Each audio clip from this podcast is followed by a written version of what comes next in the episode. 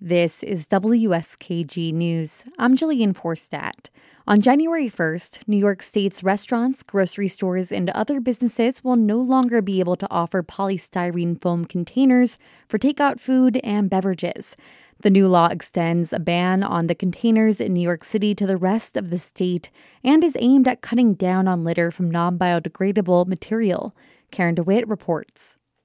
Beginning in 2022, it won't be legal in New York State to use polystyrene, better known by its brand name Styrofoam, for takeout coffee cups or clamshell style food containers. In addition to stores and restaurants, the law applies to caterers, food carts, delis, and cafeterias, as well as hospitals, nursing homes, schools, and universities. Polystyrene is a major contributor to microplastic pollution in the oceans and on land.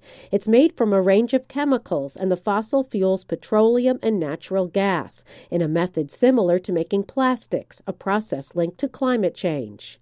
Judith Enck, a former EPA regional administrator and head of Bennington College's Beyond Plastics project, says the material is also a potential human carcinogen and it can leach into food and beverages. She welcomes the ban. I think New Yorkers are getting this fantastic New Year's gift with a ban on polystyrene, also known as styrofoam. The manufacture and sale of foam peanuts for packing will also be banned.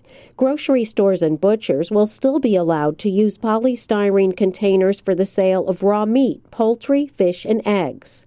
Enck says the ban on the products has been successfully in effect in New York City for more than a year, and some upstate areas, including Albany County and the city of Troy and portions of Long Island, have enacted their own bans. There are so many alternatives. Um, restaurants can use aluminum, they can use paper, they can use glass what we hope we'll see is a real shift to reusable packaging. Businesses that don't follow the law face potential fines of $250 for a first time offense and up to $1,000 for a third violation in a single calendar year. State Department of Environmental Conservation Commissioner Basil Seggos says the state will not be enforcing the law, though, right away. Anytime we pass a new law and it goes into effect, there's always a period of education and outreach up front. I mean, we spent quite a bit of time in the last uh, really year doing education, doing outreach to the tens of thousands of, of businesses that will be subject to this new law. Many, if not most, understand that it's coming. Some will be uh, laggards. Seggos says there are waivers available for small and nonprofit enterprises that might have trouble complying with the law. Those eligible include community meal programs, food pantries, and religious organizations that bring in $500,000 or less for their ventures. He says so far about 90 entities have applied for waivers.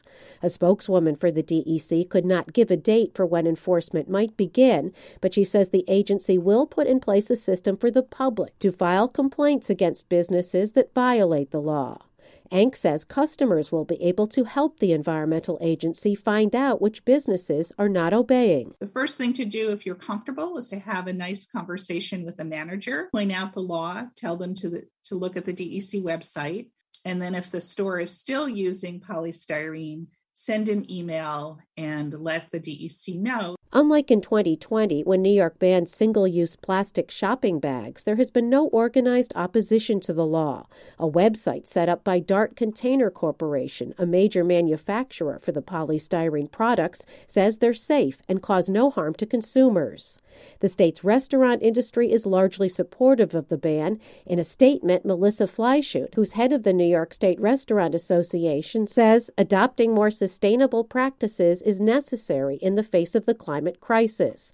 But she says there might be some supply chain problems with obtaining alternative containers. In Albany, I'm Karen DeWitt. This is WSKG News.